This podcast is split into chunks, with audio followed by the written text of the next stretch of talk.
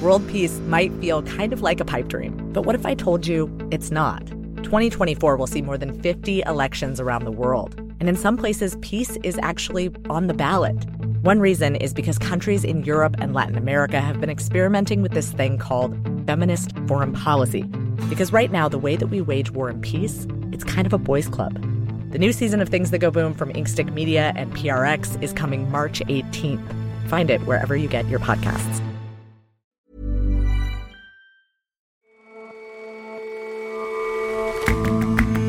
Hello and welcome to The Intelligence from The Economist. In New York, I'm John Fasman.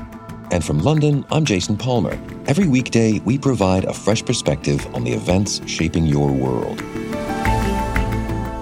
The last chapter of the Intergovernmental Panel on Climate Change's Monster Report lays out what needs to happen if the global thermometer is to match the goals set in Paris. It's not going to be easy, but among the worries, there are reasons for hope. And in Britain, a soapy ride through an automatic car wash was a staple of 1970s life. But for a lot of reasons, the less adventurous hand car wash resurged. Now, thanks to Brexit and a pandemic, the drive through kind is making a comeback.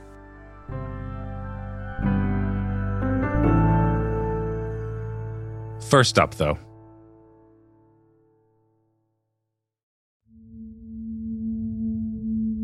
After weeks of fighting around Ukraine's capital of Kiev, Russian forces have withdrawn to the country's south and east. In their wake, a catalog of horrors is coming to light. Russian soldiers appear to have committed war crimes on a horrific scale, including summary executions and the random killings of civilians. Ukraine's president, Volodymyr Zelensky, has described what's happening as a genocide. Чернігівської, Сумської областей окупанти робили таке, що місцеві не бачили навіть під час нацистської окупації 80 років. He will address the UN Security Council later today. The Ukrainian prosecutor general has said that the bodies of 410 civilians had so far been found around the capital. But there's no doubt that the final toll will be much higher.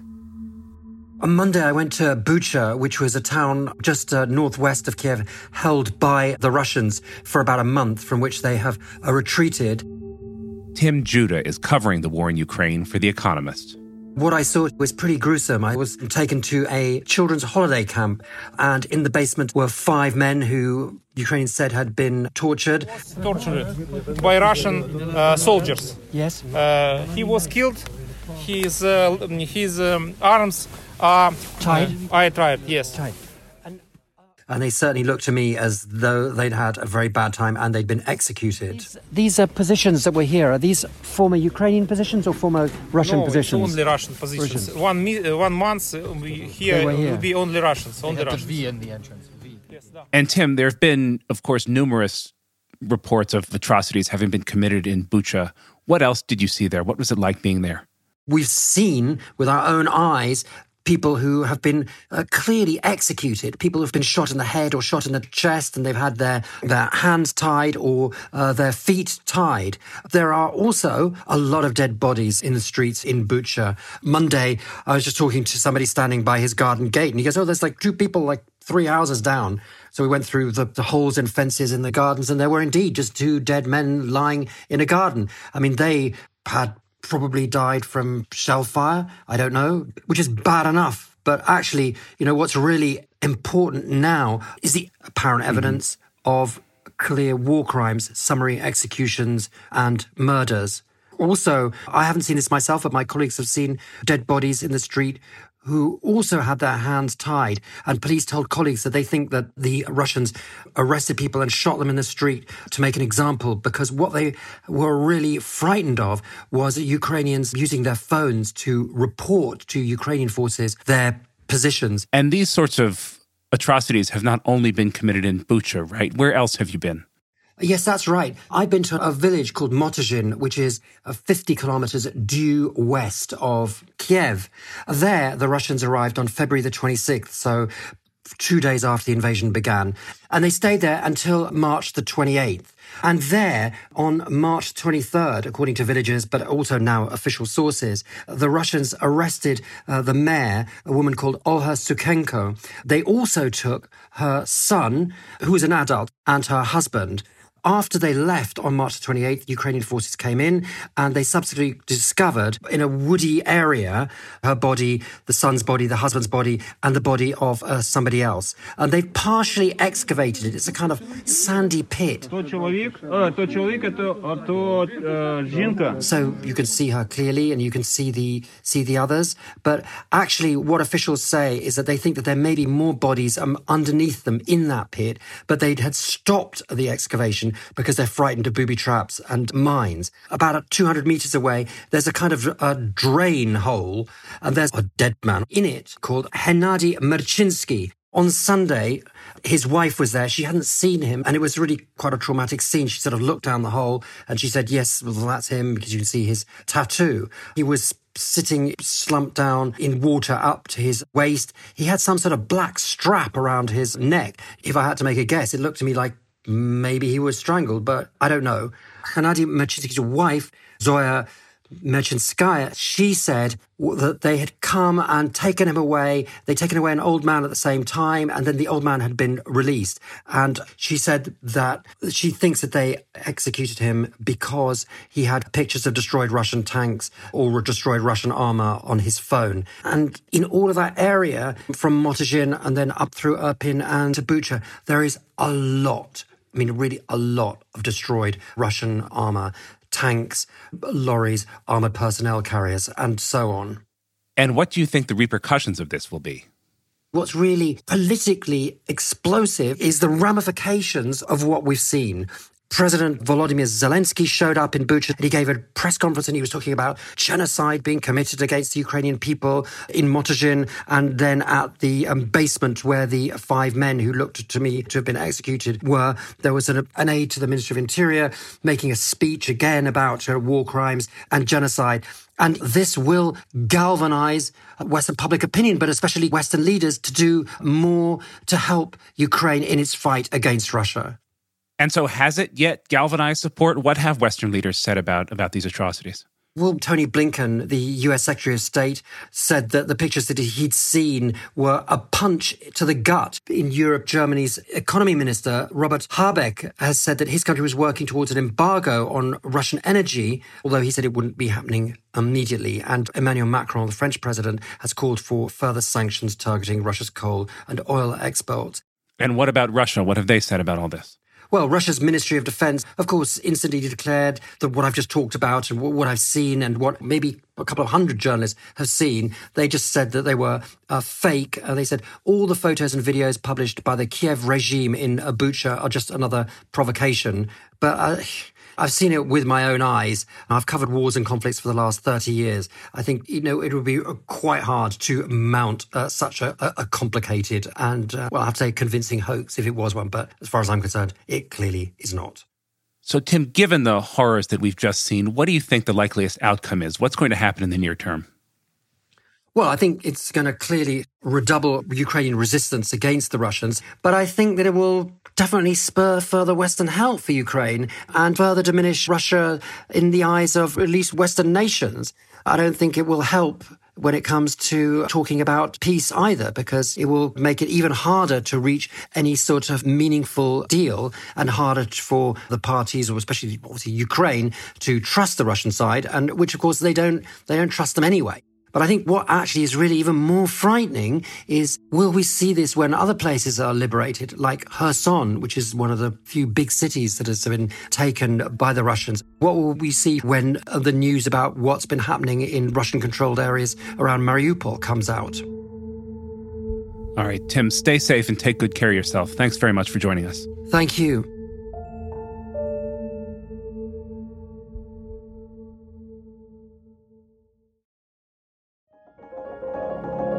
For more analysis like this from our international network of correspondents, take out a subscription to The Economist. Get a great introductory deal at economist.com slash intelligence offer. The link is in the show notes.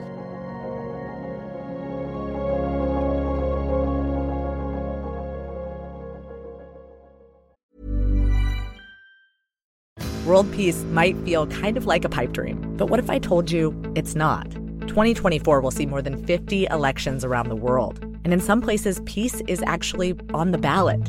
One reason is because countries in Europe and Latin America have been experimenting with this thing called feminist foreign policy. Because right now, the way that we wage war and peace, it's kind of a boys' club. The new season of Things That Go Boom from Inkstick Media and PRX is coming March 18th. Find it wherever you get your podcasts.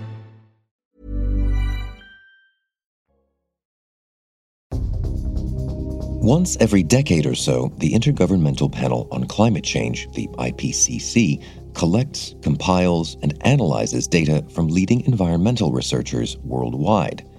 Hundreds of scientists put together a global climate report in three parts for the benefit of global policymakers.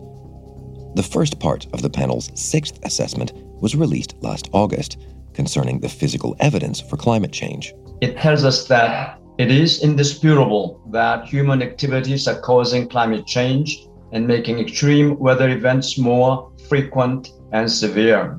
In February, the second part focused on the impacts of climate change and what will be needed to cope with it. Severe climate change impacts are already happening. Vulnerable people are the most exposed to climate change impacts and have the least resources to adapt. And yesterday, after a 40 hour delay by its signatories, the last chapter was released. It now completes the full picture of the climate crisis that is facing humanity. It is not a pretty picture. So, the third volume of this assessment report is often referred to as the solutions or the mitigation report. Katrien Brahic is our environment editor. For me, it's more the options report. It basically lays out the choices that governments and societies can make over the coming years and decades if they are to meet certain temperature targets. So, of course, the Paris Agreement has this dual temperature target of limiting global warming to well below two degrees centigrade above pre industrial averages and striving for a target of 1.5 degrees. You, you say options, not, not instructions. Yeah, and that's actually really important. The scientists don't like to say this is what you have to do, and in fact, it's just not their mandate. What they say is if the planet is aiming for warming by no more than 1.5 degrees with no overshoot. So, no, at no point in the 21st century do we pass that threshold. Then, in order to reach that target, these things will need to happen. If, on the other hand, we aim for between 1.5 and 2, or we aim for 1.5, but we're okay with a marginal overshoot, then that implies a different pathway. And by pathway, I mean you know, a very comprehensive look at what energy can do, at what industry does, at what happens to heating and buildings, what happens to transport, what happens to agriculture, what happens to people's diets. And one thing that the report also mentions is the potential necessity for technologies that allow CO2 to be captured, whether that's at the source at industrial installations or directly from thin air. And, and how does that work? So, carbon capture, there are many different versions of this. You could do something as simple as planting a tree, or you can deploy technologies that, say, capture CO2 at the flue of a power station before it escapes into the atmosphere, or you can potentially remove CO2 from ambient air. And this is known as direct air capture, generally combined with carbon capture and storage. So you would then sort of shove it underground or put it somewhere where it then won't reemerge and, and re-escape into the atmosphere. These kinds of technologies could help, depending on how they're deployed. They could help reduce ultimately the amount of CO2 in the atmosphere. But this kind of technology is really in its early stages. So, carbon capture and storage is one of those technologies that governments have been saying for years it's okay, we can carry on doing this because at some point in the future we're going to ramp up CCS massively. They haven't. So is it smart to bet on those technologies now? Uh, you know, it's fair to say probably not. And coming back to the report, dare I ask if, if there's anything genuinely encouraging in it? I've just sat through lengthy press conferences and conversations with various authors on this report. And the message that they actually want to come out of this is that it is surprisingly positive for an IPCC report because it shows that there are a lot of things that can be done. And also, it shows that over the last five to 10 years, there's a lot of things that have been done already, and there's some real wins. And of course, the massive reduction in the cost of solar and wind is a huge success story, which theoretically bodes well for humanity's ability to cope with this kind of situation. Of course, the political situation is, is very different. So, what are some of the main takeaways from this report then? So, the top line here really is that the window for hitting the 1.5 degrees target of the Paris Agreement is really very, very narrow. The report lays out very clearly that there are still ways of hitting the 1.5 degrees target. But that's going to take a huge effort the likes of which humanity has never seen and never undertaken before. For instance, global greenhouse gas emissions will need to peak in the next three years, before 2025 at the latest, in order to avoid more than 1.5 degrees of warming.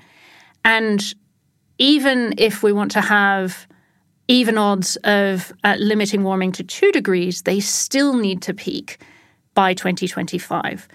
The thing that changes between the 1.5 and the 2 degrees pathways after that is how quickly emissions fall. So in the 1.5 degrees pathway, they have to fall by 43% by 2030. And in the two degrees pathway, they fall by a quarter by 2030. So these are changes that are enormous. And emissions today are still rising year on year. We do have, they cite in the report, 18 countries that are on a path to decreasing total emissions. But despite that, the last decade saw the highest absolute decadal rise of emissions in human history. So we're very much not on this path. But on all of these pathways, the, the, the change that evidently needs to happen sounds pretty drastic. I mean, how, I hate to keep asking you a question like this, but how likely do you think that is? That's obviously the million dollar question. It's definitely not promising. This is all coming in the context of an energy crisis. So it's not looking good at all. I swap around between finding this incredibly depressing and seeing signs of hope. And there are definitely signs of hope. Whereas when I started reporting on this back in the early 2000s, this was very much a side issue for a lot of people, for businesses, certainly, for governments. It has become a core issue. And I think there's a lot of good to be seen in that. I also think that the 1.5 degrees target, if I'm perfectly honest, is very, very unlikely. I don't think we're going to hit that. But also, the really important thing to remember here is that it's not just about hitting 1.5 and then walking out of the room and, and that's it. And we either hit 1.5 or we don't. And if we do, then that's great. And if we don't, then, then we're screwed. Every fraction of a degree counts here. And so every little bit that's done in order to decrease future warming actually makes a real difference in terms of the impacts, in terms of the amount of sea level rise that you're going to see on low lying states, in terms of the amount of human migration that you're going to have as a result of that, the destruction and the damages from extreme weather events, the impacts on agriculture and agricultural productivity and food security. I am constantly talking about 1.5 because that's the rhetoric. But it's not just about 1.5, it is ultimately about bending the curve. It's about bringing the thermostat down as much as we possibly can. And we have this 1.5 that people are moving towards, but it's not just about the destination, it is all about the journey. Katrine, thank you very much for your time. Thank you, Jason.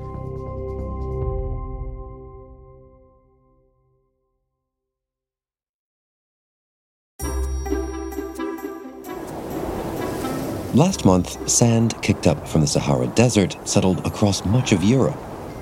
In the Alps, it turned ski runs orange. And by mid March, it had got all the way to London, where raindrops left dusty imprints on the Economist's office windows. Like everyone else's, our car was covered with the stuff. Now it needs a wash. For me, an inconvenience. For Britain's car washing industry, a gold mine. Folk in the car washing industry say that these dust storms are the thing that really boosts their revenue. Joel Budd is The Economist's social affairs editor. One chief executive of a car washing firm that has about 800 automatic car washes in Britain says that these dust storms increase car washing revenues by about a quarter as everybody rushes to car washes to, to mop off the dust. But the important thing that's happening now is that people are going specifically to automatic car washes and not to hand car washes. That is to say that before before now the automatic car washes hadn't been doing very well? Yes, automatic car washes appeared in Britain in the in the 1970s, and they did really, really well in the 70s and 80s. And it really seemed like the future. It seemed like this was going to be the way that cars were kept clean forever. But then they started to decline, and they actually became less numerous. I must say, I remember the adventure of going through the automatic car wash. But but when mm. did that boom finish? How did that boom play out? Well, in the early 2000s, kind of a couple of things happened. One was that Britain suddenly had working class migration from Eastern Europe. And so we suddenly had here a real surge of working class people, very often men, who were looking for a job that they could do without really knowing very much English. The other thing that happened is that petrol stations, where car washes are often located, started to turn themselves into convenience stores. And they needed more room because they were selling coffee and bread and things like that. And so car washes began to disappear. Britain went from a country where cars were washed by machine to a country where cars were washed by immigrants. It's a really rare example of de-automation. Generally, once you create a way for machines to do a job, you don't go back to having people do the job manually. But that did happen with car washing. But what you're saying suggests that automatic car washes are enjoying a renaissance. What's made that happen? I think two things. One is simply Brexit although we have a large number of Eastern Europeans in Britain, we don't anymore have new, unskilled Eastern Europeans because the flow of such people ended when the new Brexit immigration regime came into effect. And because working at a car wash is a pretty crummy job, you're very, very often exploited and paid less than minimum wage. Really, only very new, unskilled immigrants will do it, and we simply don't have new, unskilled immigrants anymore. But you said there's there's two reasons at play. What's the other? The other thing that happened was the COVID pandemic, and the government simply closed hand car washes, so their workers drifted away into other things. People also became really reluctant to use cash to pay for things, and hand car washes always use cash, or nearly always use cash, because it allows them to dodge taxes. Whereas the automatic ones take cards. Yes, they've improved. So you can wave a credit card at a machine and it will start up for you. So if the hand car washes have disappeared, are disappearing, is that to say that there's more of the automatic ones to pick up the slack? Yes. So I talked to the head of one of the biggest automatic car washing machine firms in Britain. They've got about 800 of them. And he said that their revenues in 2021 were 15% higher than they had been in 2019 before COVID arrived. So it seems that the demand for car washes is probably fairly constant. And given that the cheap hand car washes have disappeared, Britain is moving back into the machine car washing era. Thanks very much for joining us, Joel. Thank you.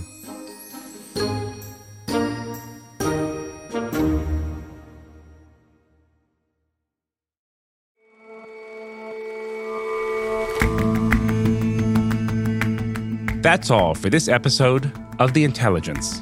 Let us know what you think of the show. You can get in touch at podcast at economist.com. We'll see you back here tomorrow.